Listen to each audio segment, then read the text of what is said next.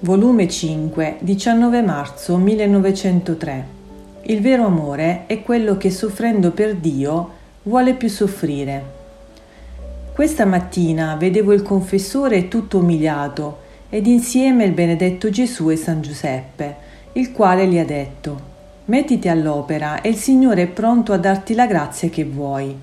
Dopo ciò, vedendo il mio caro Gesù sofferente, come nel corso della passione, gli ho detto Signore, non sentivate stanchezza nel soffrire tante diverse pene?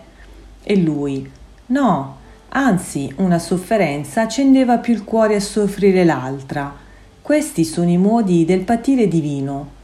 Non solo, ma nel patire ed operare L'anima non guarda altro che al frutto che da quello riceve. Io nelle mie piaghe e nel mio sangue vedevo le nazioni salvate, il bene che ricevevano le creature, e il mio cuore, anziché provare stanchezza, ne sentiva gioia e ardente desiderio di più soffrire. Onde questo è il segno se ciò che si soffre è partecipazione delle mie pene se unisce patire e gioia di più patire e se nel suo operare opera per me, se non guarda ciò che fa, ma la gloria che dà a Dio e al frutto che ne riceve.